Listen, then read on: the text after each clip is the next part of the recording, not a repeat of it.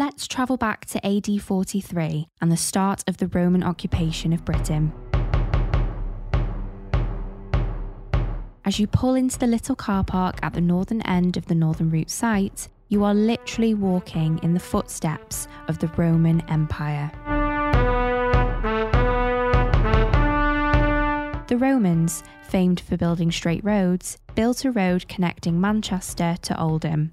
That road runs down modern day Honeywell Lane into the Northern Roots car park and across the site past the Community Food Growing Project.